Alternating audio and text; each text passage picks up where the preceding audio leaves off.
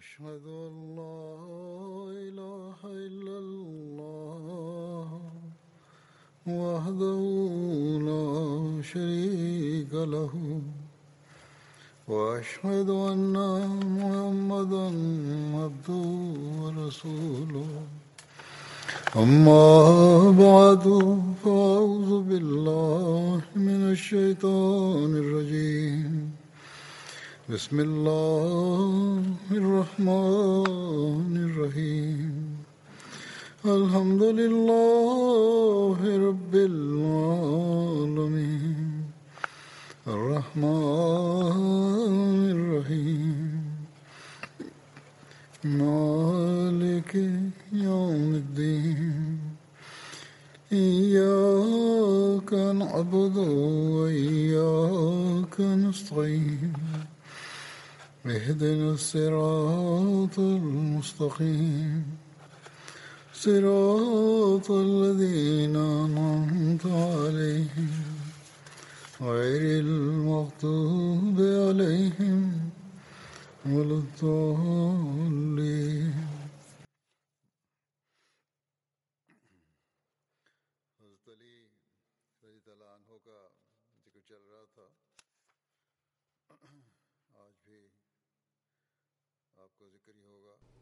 كان الحديث جاريا عن سيدنا علي رضي الله عنه ويستمر ذكره اليوم أيضا ولكنه سينتهي اليوم بإذن الله بحسب المعلومات والمادة التي جمعتها.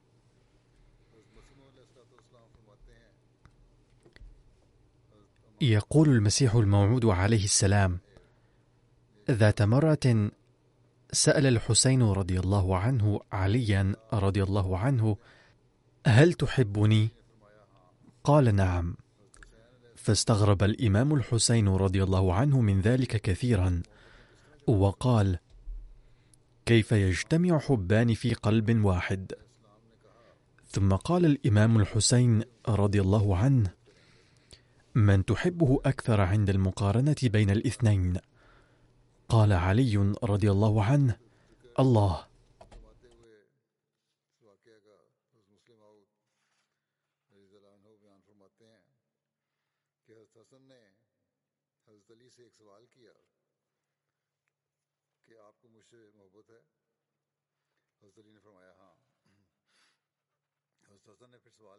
يقول سيدنا المصلح الموعود رضي الله عنه في بيان ذلك. سأل الإمام الحسن سيدنا عليا رضي الله عنهما هل تحبني؟ قال علي نعم. ثم سأله الإمام الحسن هل تحب الله أيضا؟ قال علي نعم. فقال الحسن فقال الحسن اذا أنت ترتكب الشرك نوعا ما لأن المراد من الشرك أن يشارك المرء أحدا في حب الله تعالى. قال علي أنا لا أرتكب شركا. صحيح أنني أحبك ولكن إذا جاء حبك مقابل حب الله تعالى سأتخلى عن حبك فورا.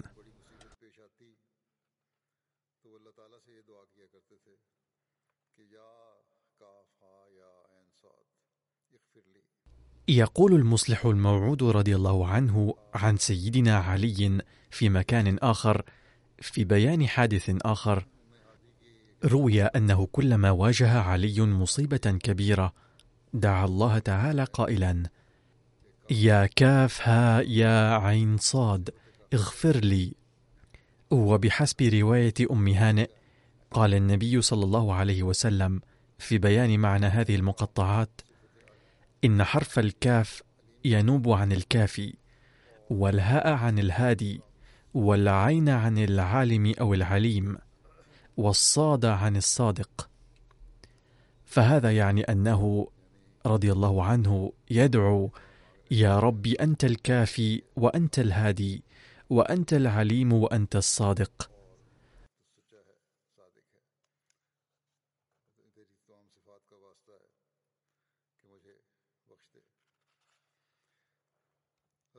فأناشدك بصفاتك الحسنة كلها. أن اغفر لي.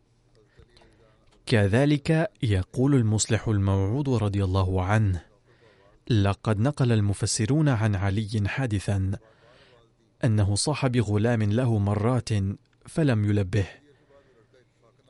فنظر فإذا هو بالباب فقال له ما لك لم تجبني؟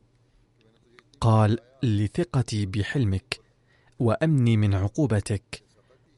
فاستحسن جوابه واعتقه أقول لو كان هناك شخص عادي من أهل الدنيا كان من الممكن أن يعاقب الغلام على استغلاله حلمه ولكن عليا أعطاه جائزة أي اعتقه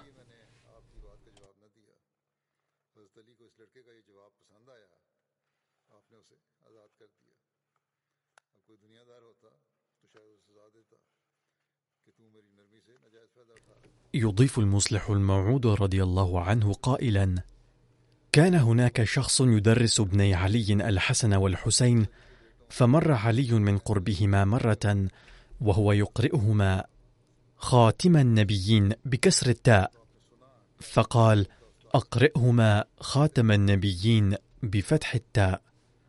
أي صحيح أن كلتا القراءتين صحيح ولكني أحب أن يقرأ خاتم النبيين بفتح التاء لأن خاتم النبيين يعني مهر الأنبياء.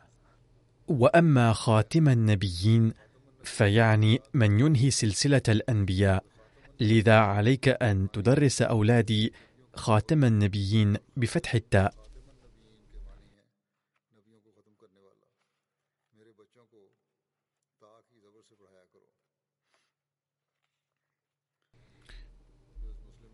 يقول المصلح الموعود رضي الله عنه أيضا ثابت عن علي رضي الله عنه أنه كان حافظا للقرآن الكريم بل بدأ بعيد وفاة النبي صلى الله عليه وسلم كتابة القرآن الكريم بحسب ترتيب نزوله.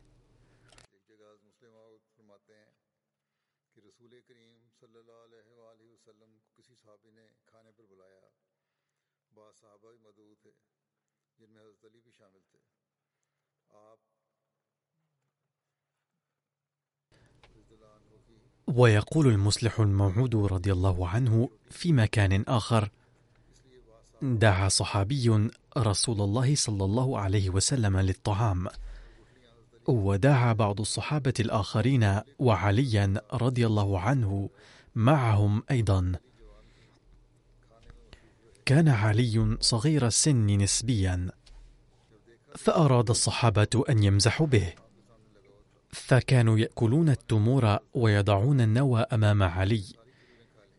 وكذلك فعل رسول الله صلى الله عليه وسلم أيضا. كان علي مشغولا ولم ينتبه إلى أنهم يضعون النوى أمامه. ولما انتبه إلى هذا الأمر وجد كومة من النوى موضوعة أمامه. قال له الصحابة على سبيل المزاح لقد أكلت التمور كلها فها هو النوى كله أمامك. كانت طبيعة علي رضي الله عنه أيضا تتسم بحس الفكاهة ولم يكن عصبيا لأنه لو كان عصبي الطبع لاختصم الصحابة وقال إنكم تتهمونني أو أسأتم بي الظن ولكنه أدرك أنهم يمزحون معه فأراد أن يرد عليهم بالمزاح. فقال أنتم أكلتم التمور مع النوى بينما أنا وضعت النوى جانبا وهذه الكومة خير دليل على ذلك. فهكذا انقلب مزاح الصحابة عليهم.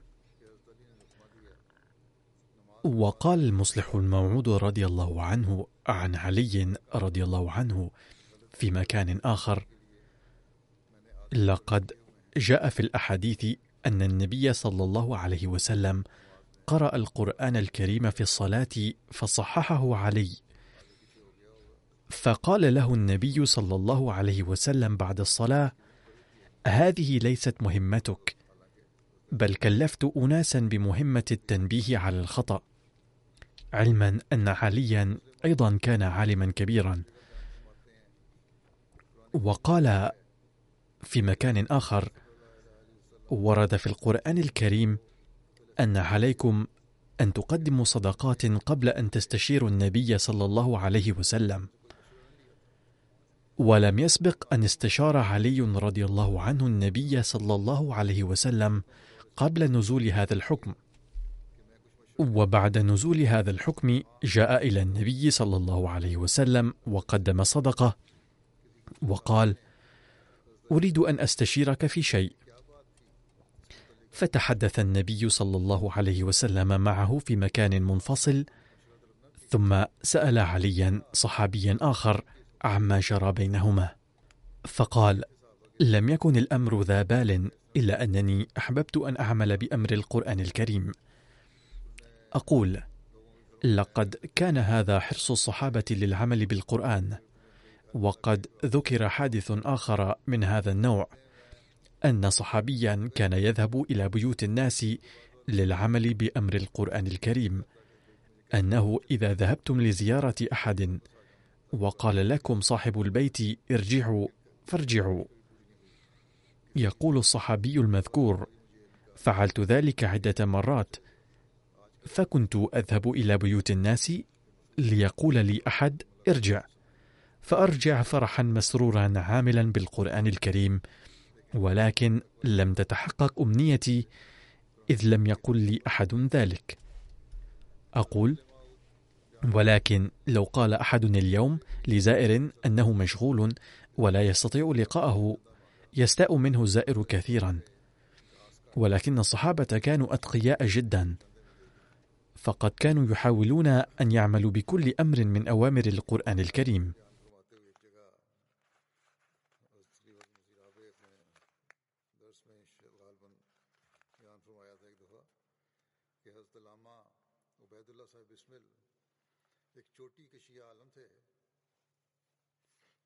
يقول المصلح الموعود رضي الله عنه ذات مرة طلب النبي صلى الله عليه وسلم من الصحابة تبرعا لضرورة. فخرج علي رضي الله عنه وحصد الأعشاب وباعها وتبرع بثمنها. كذلك ذكر الخليفة الرابع رحمه الله أيضا بعض الأحداث عن علي رضي الله عنه في درس القرآن فقال: كان المولوي عبيد الله بسمل من أجل علماء الشيعة وكان متبحرا في العلوم وحائزا على مكانة عظيمة إلى درجة أن كتبه كانت تدرس في مدارس الشيعة. ليس في زمن المسيح الموعود عليه السلام فقط بل بعده أيضا. وأذكر أن أحد الإخوة من الشيعة جاء إلي للنقاش في زمن كنت أعمل في مؤسسة الوقف الجديد وبعد الحديث اطمأن وشرح الله صدره فقبل الأحمدية بفضل الله تعالى.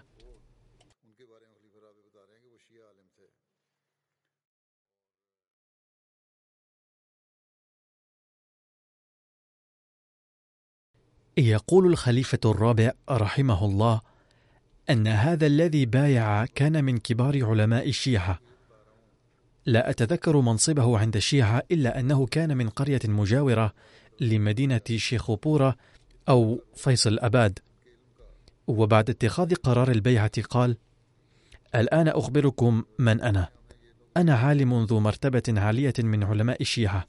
وأخبركم اليوم أن كتب السيد عبيد الله بسمل لا تزال تدرس في مدارسنا حتى اليوم. يقول حضرة الخليفة الرابع كان السيد بسمل يتبوأ مكانة علمية عالية لهذه الدرجة. ولكن هؤلاء الشيعة لا يكشفون هذه الأمور لنا ولا للناس ولا يخبرون كيف أن كتب السيد بسمل لا تزال تدرس في مدارس الشيعة. لقد عرفت ذلك الآن بواسطة هذا العالم. ولكنهم لا يخبرون طلابهم من كان السيد عبيد الله بسمل في الماضي وماذا حصل به فيما بعد. حيث صدق بسيدنا المسيح الموعود عليه السلام وآمن به معرضا عن كل ما كان يتمتع به من عزة دنيوية بين الشيعة في ذلك الزمن. وهذه العبارة التي أقرأها عليكم الآن مقتبسة من كتاب العلامة باسم هذا أي أنها ليست في كتاب رجل عادي.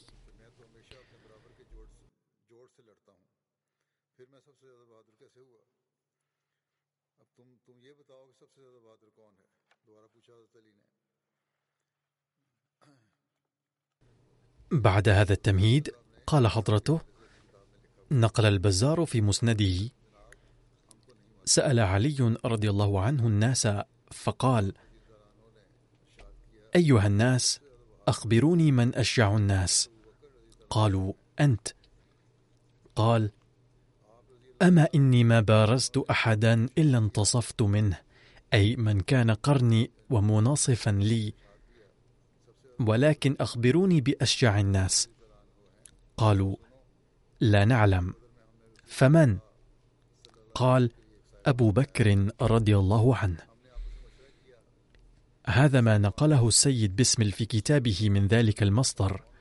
أي قالوا لعلي رضي الله عنه نحن لا نعلم من هو أشجع الناس فأخبرنا أنت من هو. فقال رضي الله عنه أبو بكر رضي الله عنه هو أشجع الناس. ألا اسمعوا لما كان يوم بدر جعلنا لرسول الله صلى الله عليه وسلم عريشا فقلنا من يكون مع رسول الله صلى الله عليه وسلم مخافة أن يهجم عليه أحد من المشركين. فوالله ما دنا منه إلا أبو بكر الصديق رضي الله عنه شاهرا بالسيف على رأس رسول الله صلى الله عليه وسلم. فلم يجرؤ أحد من المشركين من الاقتراب منه وإن اقترب منه أحد منهم انقض عليه أبو بكر رضي الله عنه. فهذا هو أشجع الناس أي أبو بكر رضي الله عنه.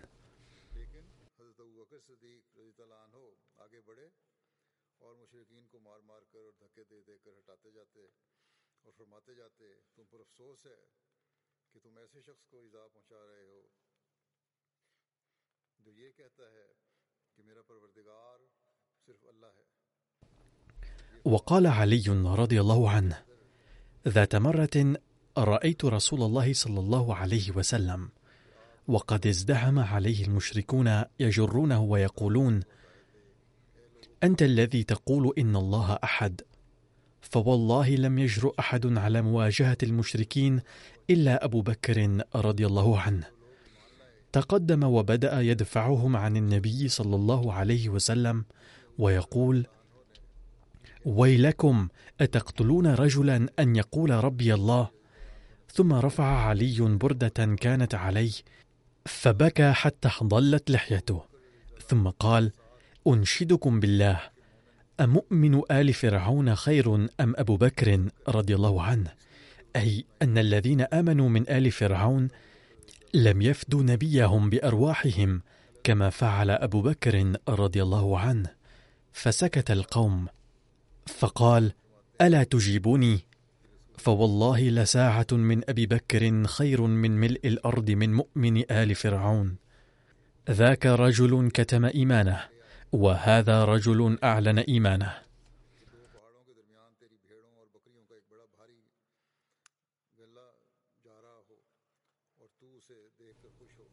كتب حضرة المصلح الموعود رضي الله عنه قال النبي صلى الله عليه وسلم لعلي رضي الله عنه وهو يعظه يا علي لأن يهدى بك رجل خير لك مما بين هذين الجبلين من قطعان الشياه والمعز.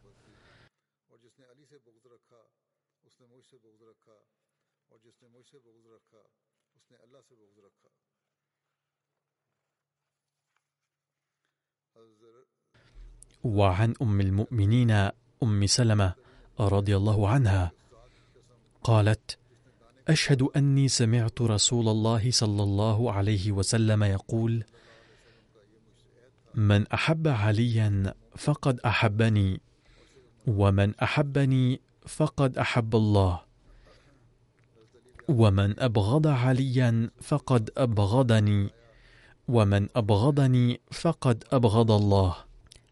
عن زر قال قال علي والذي فلق الحبه وبرأ النسمه إنه لعهد النبي الأمي صلى الله عليه وسلم إلي.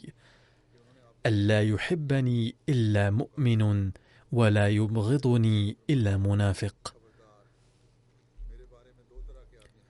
عن علي رضي الله عنه قال دعاني رسول الله صلى الله عليه وسلم فقال إن فيك من عيسى مثلا. أبغضته يهود حتى بهتوا أمه وأحبته النصارى حتى أنزلوه بالمنزل الذي ليس به.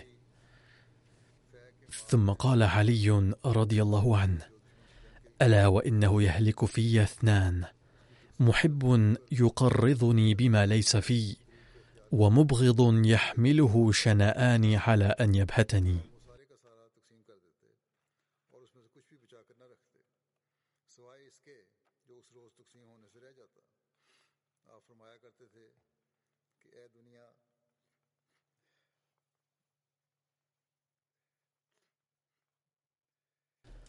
وكان علي رضي الله عنه يسير في الفيء مسيرة أبي بكر الصديق إذا ورد عليه مال لم يبق منه شيئا إلا قسمه ولا يترك في بيت المال منه إلا ما يعجز عن قسمته في يومه ذلك ويقول يا دنيا غري غيري.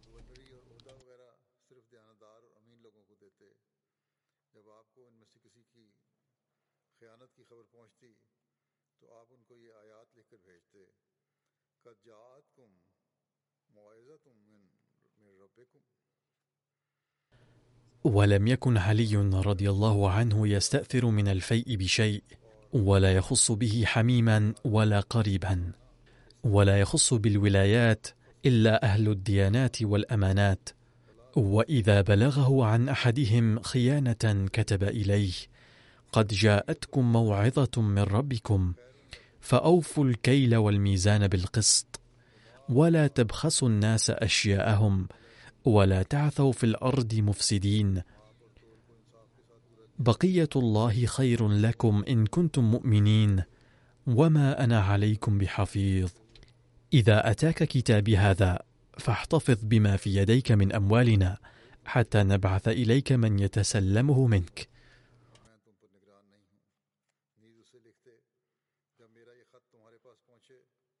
ثم كان رضي الله عنه يرفع طرفه إلى السماء. فيقول اللهم إنك تعلم إني لم آمرهم بظلم خلقك ولا بترك حقك.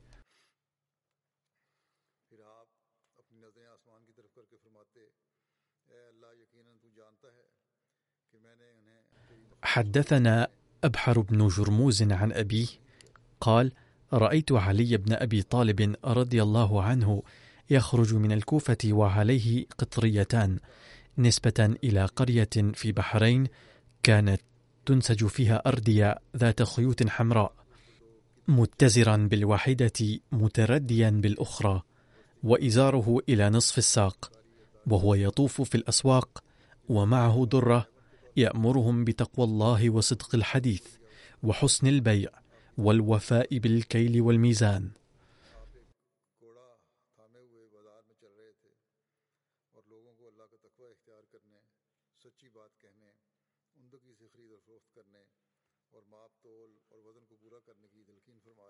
عن مجمع التيمي أن عليا قسم ما في بيت المال بين المسلمين ثم أمر به فكلس أي تم طلاؤه ثم صلى فيه رجاء أن يشهد له يوم القيامة.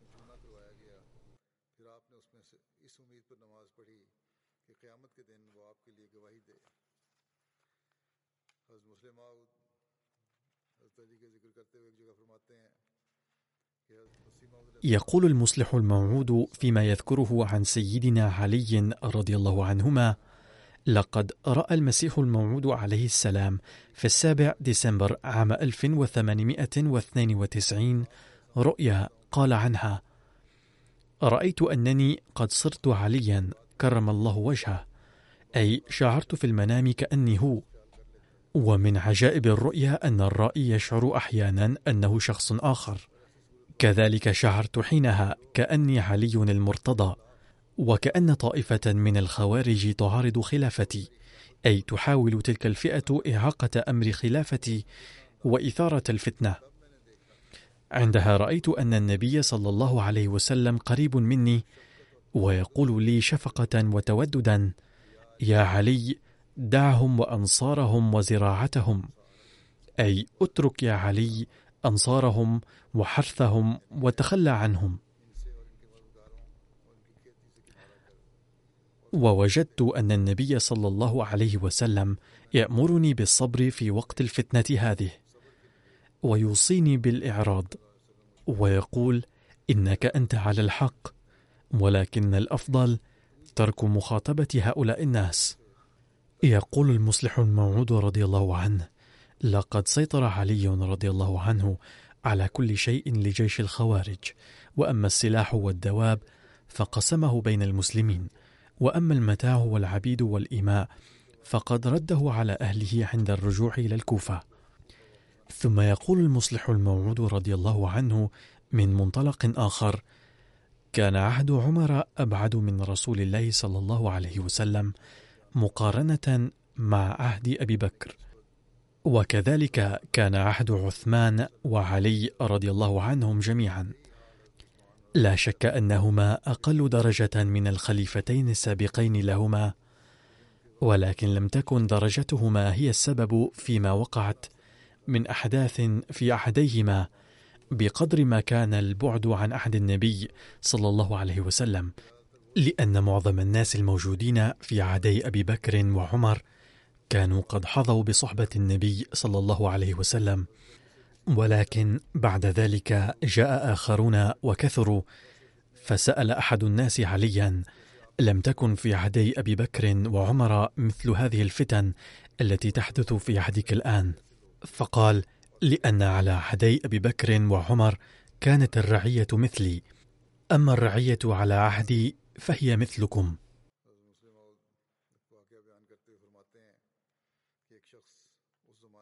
ثم ذكر المصلح الموعود رضي الله عنه واقعة أخرى فقال جاء شخص إلى عبد الله بن عمر أيام الحرب بين علي ومعاوية رضي الله عنهم وقال لماذا لا تشترك في هذه الحرب في صف علي؟ مع أن القرآن يقول صراحة وقاتلوهم حتى لا تكون فتنة.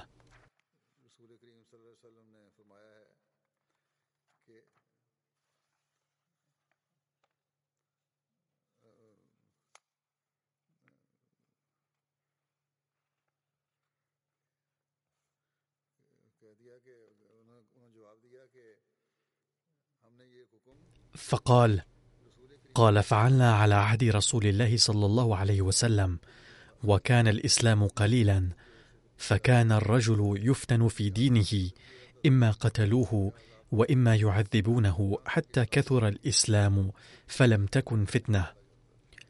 أي إن الحروب في ذلك الزمن كانت تشن من أجل تغيير دين الناس فيرد بالحروب على هؤلاء الذين كانوا يريدون تغيير دين الناس. أما في قضية علي ومعاوية فكان قد أقيم الدين حينها واستحكم الإسلام ولم يكن بينهما خلاف في العقيدة. إنما كان هناك اختلاف فكري لذلك قال عبد الله بأنني لا أشترك في هذه الحروب. على أي حال هكذا كان موقفه. يقول المصلح الموعود رضي الله عنه لما سمع ملك الروم عن الحرب الدائرة بين علي ومعاوية رضي الله عنهما أراد الهجوم على الدولة الإسلامية. فكتب معاوية إلى ملك الروم حذار أن تغتر بالنزاع بيننا. فوالله لو هاجمت عليا لسوف أكون أول قائد يخرج لمحاربتك من قبله رضي الله عنه. لقد ذكر حضرته تفصيل هذا الحادث أكثر فقال في ذلك الزمن لما رأى ملك الروم النزاع بين علي ومعاوية أراد أن يرسل جيشا للهجوم على المسلمين وكانت قوة الحكومة الرومية آنذاك كقوة أمريكا اليوم. فلما رأى أحد القصص الخبراء تجهيزه للجيش قال يا أيها الملك اسمعني واجتنب من إنفاذ هذا الجيش لأن المسلمين يختلفون فيما بينهم إلا أنهم سيتحدون لمواجهتك وسينسون اختلافهم. ثم ذكر مثالا ولعله ذكره بنية التحقير والإزدراء أو ربما ظن أنه المثال الأفضل عنده. فقال له خذ بعض الكلاب وجوعها لمدة ثم ارمي أمامها لحما فستتقاتل فيما بينها. وإن جئت بأسد بينها فستنسى اختلافها وستنقض على الأسد. وبهذا المثال أراد أن يخبر الملك بأنك تريد أن تستغل بالنزاع بين علي ومعاوية ولكنني أخبرك بأنه إذا ظهر عدو خارجي فإنهما سينسيان الاختلاف بينهما ويتحدان ضد هذا العدو. وهكذا حصل بالفعل إذ لما علم معاوية عن نوايا ملك الروم أرسل له رسالة قال فيها: تريد أن تستغل بالنزاع الحاصل بيننا وتهاجم المسلمين، وأخبرك أنه مهما كان الخلاف بيني وبين علي رضي الله عنه، غير أنك لو هاجم جيشك لسوف أكون أول قائد يخرج لمحاربتك من قبله.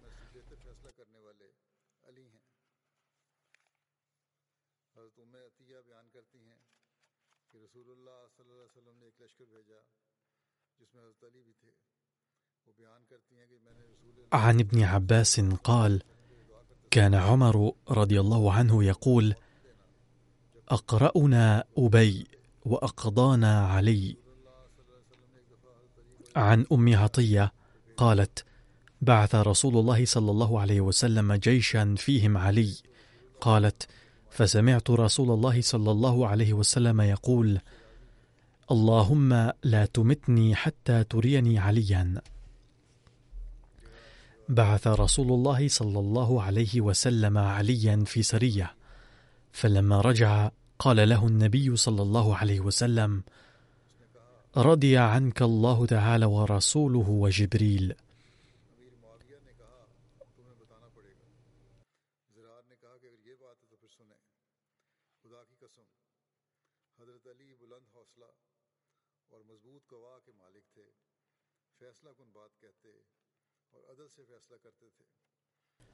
قال معاوية لضرار الصدائي يا ضرار صف لي عليا. قال أعفني يا أمير المؤمنين. قال معاوية لتصفنه قال ضرار أما إذ لا بد من وصفه فكان علي والله بعيد المدى شديد القوى.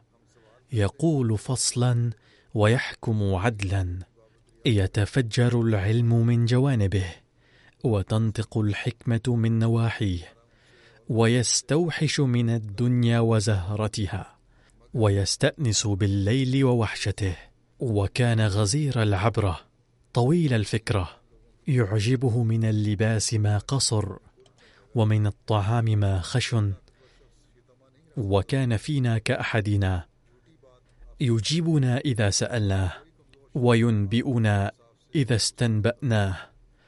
ونحن والله مع تقريبه إيانا وقربه منا لا نكاد نكلمه هيبة له. يعظم أهل الدين ويقرب المساكين. لا يطمع القوي في باطله ولا ييأس الضعيف من عدله. وأشهد أنني رأيته في بعض مواقفه وقد أرخى الليل سدوله وغارت نجومه قابضا على لحيته يتململ تململ السليم ويبكي بكاء الحزين ويقول يا دنيا غري غيري أإلي تعرضت أم إلي تشوفت؟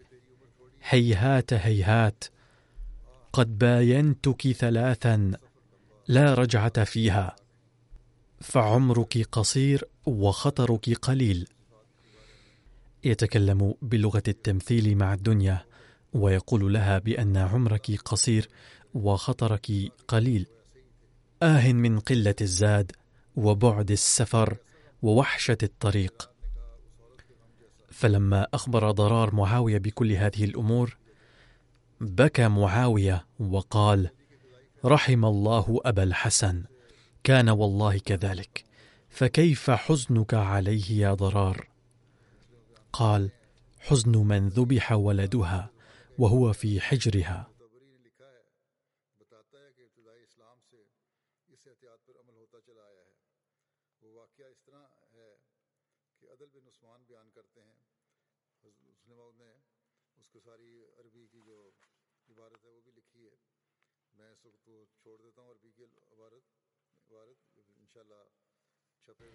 إن قرارات سيدنا علي في القضاء مشهورة جدا وأذكر منها بعضا ذكرها سيدنا المصلح الموعود رضي الله عنه.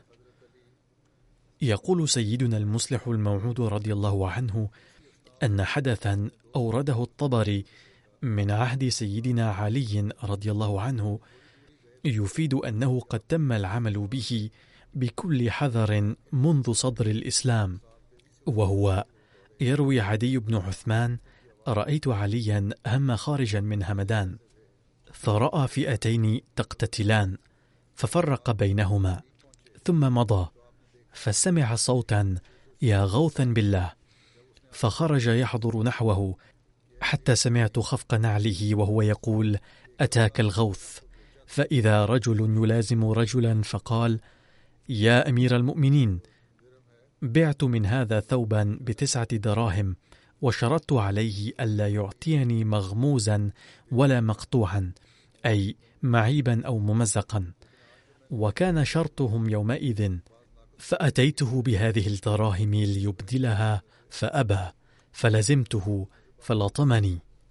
فقال علي أبدله. فقال بينتك على اللطمة؟ فأتاه بالبينة. فأقعده ثم قال دونك فأقص. فقال إني قد عفوت عنه يا أمير المؤمنين. قال إنما أردت أن أحتاط في حقك. قال سيدنا المصلح الموعود رضي الله عنه أن ذلك الرجل كان بسيطا لا يعرف نفعه وخسارته. ثم ضرب الرجل تسع درات وقال هذا حق السلطان. ثم بين سيدنا المصلح الموعود رضي الله عنه حدثا آخر وقال ونجد خير مثال في قرار اتخذه سيدنا علي. فقد رأى ذات مرة شخصا ضرب آخر فنهاه علي عن ذلك. ثم أمر المضروب أن ينتقم من المعتدي فقال لقد عفوت عنه فأدرك علي أنه امتنع عن ضرب المعتدي خوفا منه لكونه شخصا جبارا. فقال علي لقد عفوت عنه تاركا حقك الشخصي ولكني أمارس الآن حق الجماعة. ثم أمر بضرب المعتدي بمثل ما اعتدى على غيره.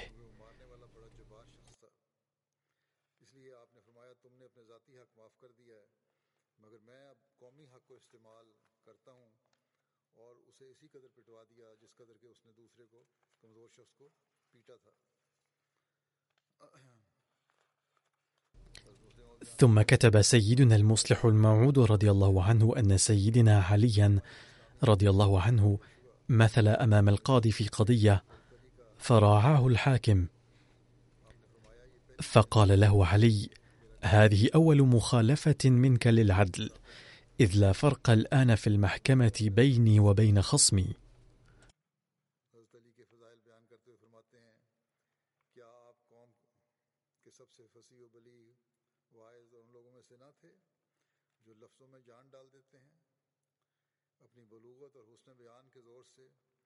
يقول سيدنا المسيح الموعود عليه السلام ألم يكن أفصح القوم وأبلغهم في العظات ومن الذين ينفخون الروح في الملفوظات؟ فما كان جمع الناس عنده إلا فعل ساعة بل أقل منها لقوة بلاغة وبراعه وتأثير جاذب للسامعين. ثم قال حضرته ما أعرفه هو أنه لا يمكن لأحد أن يكون مؤمنا ومسلما. ما لم يتصبغ بصبغة أبي بكر وعمر وعثمان وعلي رضوان الله عليهم أجمعين. إنهم ما كانوا يحبون الدنيا بل نذروا حياتهم في سبيل الله. ثم قال حضرته عليه السلام يعد الخوارج عليا رضي الله عنه فاسقا. وينسبون إليه أمورا كثيرة تنافي التقوى بل يعدونه عاريا من حلة الإيمان نهائيا.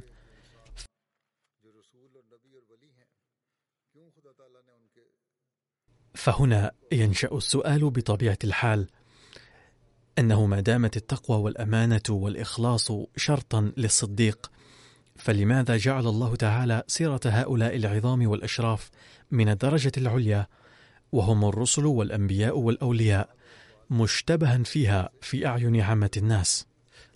أي لماذا لم يفهم هؤلاء الناس سيرتهم وبقيت أسوتهم ملتبسة عليهم؟ فعجزوا عن استيعاب أقوالهم وإدراك أفعالهم حتى عدوهم خارجين عن دائرة التقوى والأمانة والإخلاص وزعموا أنهم كانوا ظالمين واكلي مال حرام وسفاكي دماء بغير حق وكذابين وناقض العهود وأنانيين ومجرمين. في حين يوجد في الدنيا أناس كثيرون لا يدعون الرسالة ولا النبوة ولا يعتبرون أنفسهم أولياء أو أئمة أو خلفاء المسلمين ومع ذلك لا يقع على سيرتهم وحياتهم أي اعتراض. فالجواب على هذا السؤال أن الله قدر ذلك لكي يجعل عباده المقبولين والمحبوبين الخواص في خفاء عن أعين الأشقياء المتسرعين الذين يسيئون الظن عادة كما أنه بنفسه خفي عن أعين الذين يسيئون الظن بهذه الطريقة. أي أن الذين يقولون بحقهم هذه الأقاويل هم أنفسهم أشقياء ومسيء الظن فكما أن الله قد أخفى نفسه والناس يسيئون الظن فيه مثل ذلك يسيء هؤلاء الأشقياء الظن في مقربيه ويستعجلون في الاعتراض وهم الذين لا يتحلون بالتقوى في الحقيقة ويتهمون المتقين.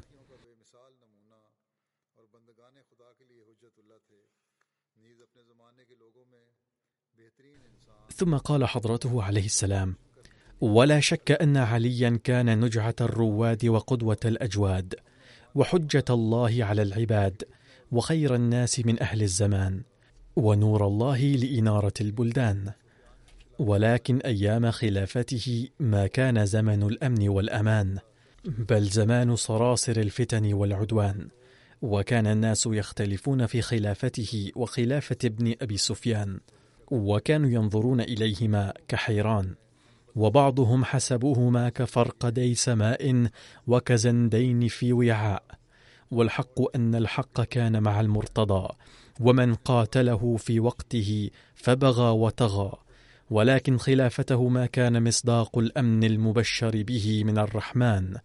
بل أوذي المرتضى من الأقران وديست خلافته تحت أنواع الفتن وأصناف الافتتان. وكان فضل الله عليه عظيما. ولكن عاش محزونا وأليما. وما قدر على أن يشيع الدين ويرجم الشياطين كالخلفاء الأولين بل ما فرغ عن أسنة القوم ومنع من كل القصد والروم وما ألبوه بل أضبوا على إكثار الجور وما عدوا عن الأذى بل زاحموه وقعدوا في المور. وكان صبورا ومن الصالحين. فلا يمكن أن نجعل خلافته مصداق هذه البشارة فإن خلافته كانت في أيام الفساد والبغي والخسارة.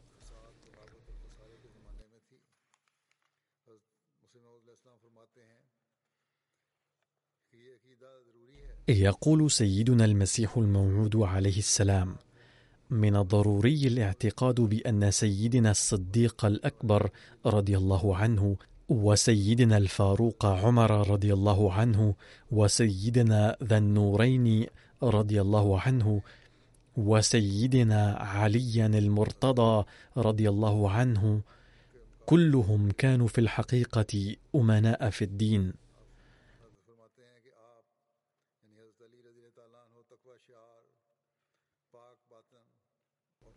ثم يقول المسيح الموعود عليه السلام وهو يبين مكانة علي رضي الله عنه ومقامه. كان تقيا نقيا من الذين هم أحب الناس إلى الرحمن ومن نخب الجيل وسادات الزمان. أسد الله الغالب وفتى الله الحنان. ندي الكف طيب الجنان. كان شجاعا وحيدا لا يزايل مركزه في الميدان ولو قابله فوج من أهل العدوان. أنفد العمر بعيش أنكد وبلغ النهاية في زهادة نوع الإنسان.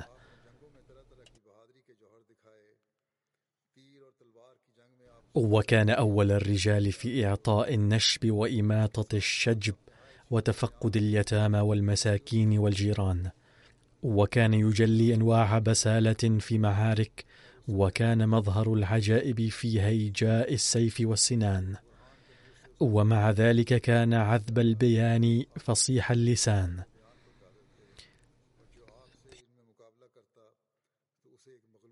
وكان يدخل بيانه في جذر القلوب ويجلو به صدأ الأذهان ويجلي مطلعه بنور البرهان. وكان قادرا على أنواع الأسلوب ومن ناضله فيها فاعتذر إليه اعتذار المغلوب وكان كاملا في كل خير وفي طرق البلاغة والفصاحة ومن أنكر كماله فقد سلك مسلك الوقاحة.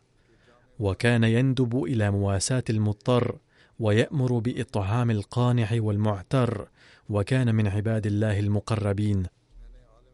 ومع ذلك كان من السابقين في ارتضاع كأس الفرقان وأعطي له فهم عجيب لإدراك دقائق القرآن وإني رأيته وأنا يقظان لا في المنام. فأعطاني تفسير كتاب الله العلام وقال هذا تفسيري. أي أعطى علي رضي الله عنه هذا التفسير للمسيح الموعود عليه السلام وقال له والآن أوليت فهنيت بما أوتيت. قال المسيح الموعود عليه السلام فبسطت يدي وأخذت التفسير وشكرت الله المعطي القدير ووجدته ذا خلق قويم وخلق صميم ومتواضعا منكسرا ومتهللا منورا. وأقول حلفا إنه لاقاني حبا والفا.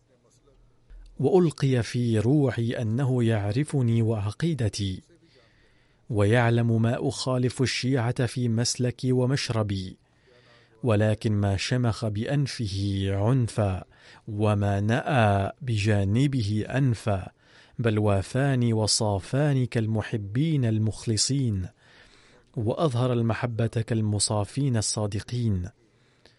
وكان معه الحسين بل الحسنين وسيد الرسل خاتم النبيين وكانت معهم فتاة جميلة صالحة جليلة مباركة مطهرة معظمة موقرة باهرة السفور ظاهرة النور. ووجدتها ممتلئة من الحزن ولكن كانت كاتمة وألقي في روعي أنها الزهراء فاطمة.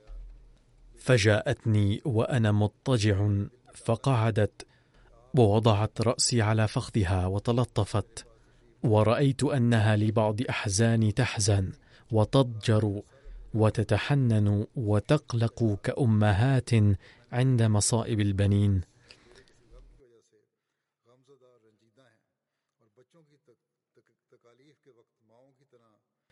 يعترض بعض غير الأحمديين أنه ما أسوأ هذا القول وضعت الرأس على الفخذ مع أن حضرته ضرب مثال الأمهات والصفات التي بينها قبل ذلك إذا قرأناها بتأمل. ثم نظرنا إلى هذه الجملة تلطفت كالأمهات. رفع كل اعتراض ولكن بما أنهم سيء التفكير لذا تنشأ لديهم هذه الاعتراضات على كل حال قال المسيح الموعود عليه السلام. فعلمت أني نزلت منها بمنزلة الإبن في علق الدين وخطر في قلبي أن حزنها إشارة إلى ما سأرى ظلما من القوم وأهل الوطن المعادين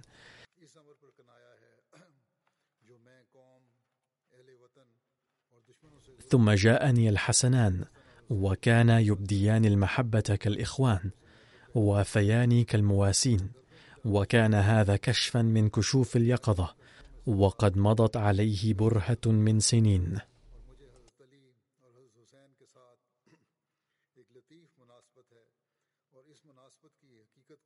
ولي مناسبة لطيفة بعلي والحسين ولا يعلم سرها إلا رب المشرقين والمغربين وإني أحب عليا وابناه وأعادي من عداه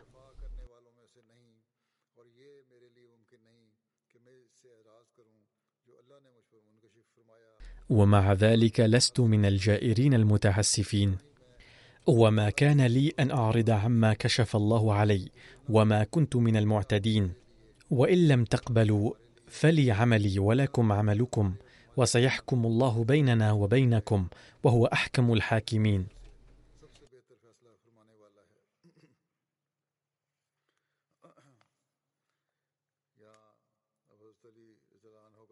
والآن أريد أن أعلن أنني سوف أفتح قناة تلفزيونية جديدة تبث 24 ساعة باسم MTA غانا.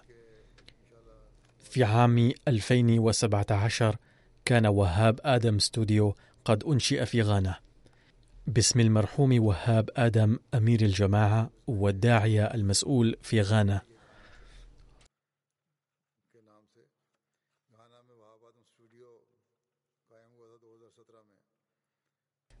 تعد في هذا الاستوديو 60% من البرامج لقناة MTA أفريقيا.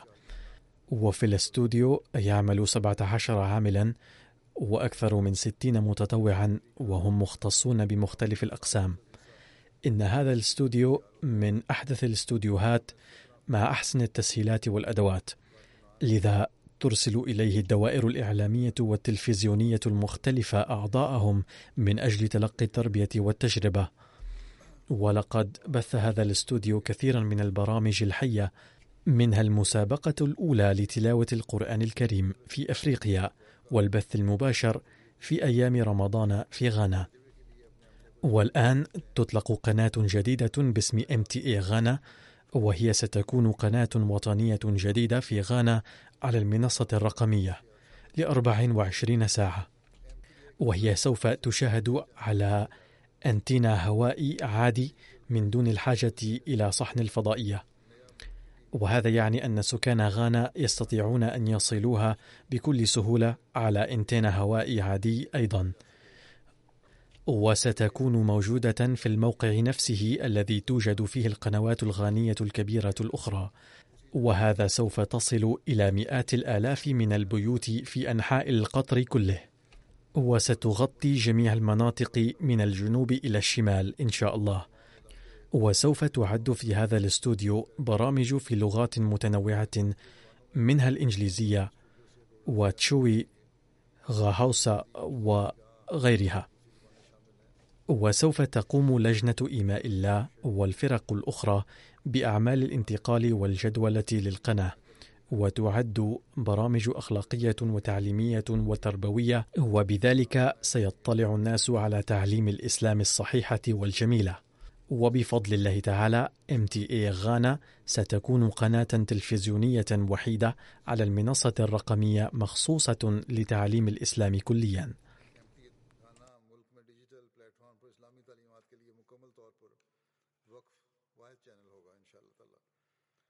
يسعى أعداؤنا سد طريقنا في مكان فيفتح الله تعالى لنا سبلا عديدة في أماكن أخرى. هذه هي أفضال الله تعالى على الجماعة وسوف يفتح السبل المسدودة أيضا في وقتها ولكن الله تعالى يهيئ على التو أسباب الراحة أيضا. هذه القناة تغطي غانا وقد تغطي بعض المناطق للبلاد المجاورة أيضا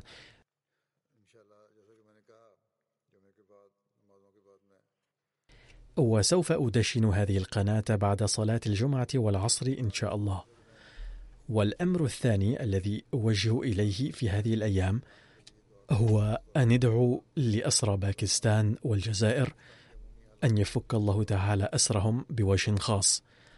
وأدعو كذلك لظروف باكستان العامة أن يوفق الله تعالى الأحمديين هناك ليعيشوا براحة ويهب أعداء الجماعة الأحمدية العقل والفهم وإذا لم يكن في نصيبهم فيعاملهم بما شاء ويخلصنا منهم.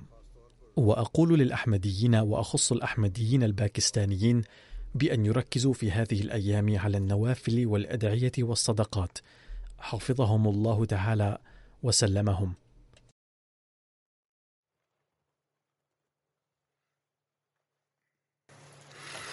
الحمد لله الحمد لله نحمده ونستعينه ونستغفره ونؤمن به ونتوكل عليه ونعوذ بالله من شرور أنفسنا ومن سيئات أعمالنا من يهده الله فلا مضل له ومن يضلله فلا هادي له. ونشهد أن لا إله إلا الله. ونشهد أن محمدا عبده ورسوله. عباد الله رحمكم الله. إن الله يأمر بالعدل والإحسان.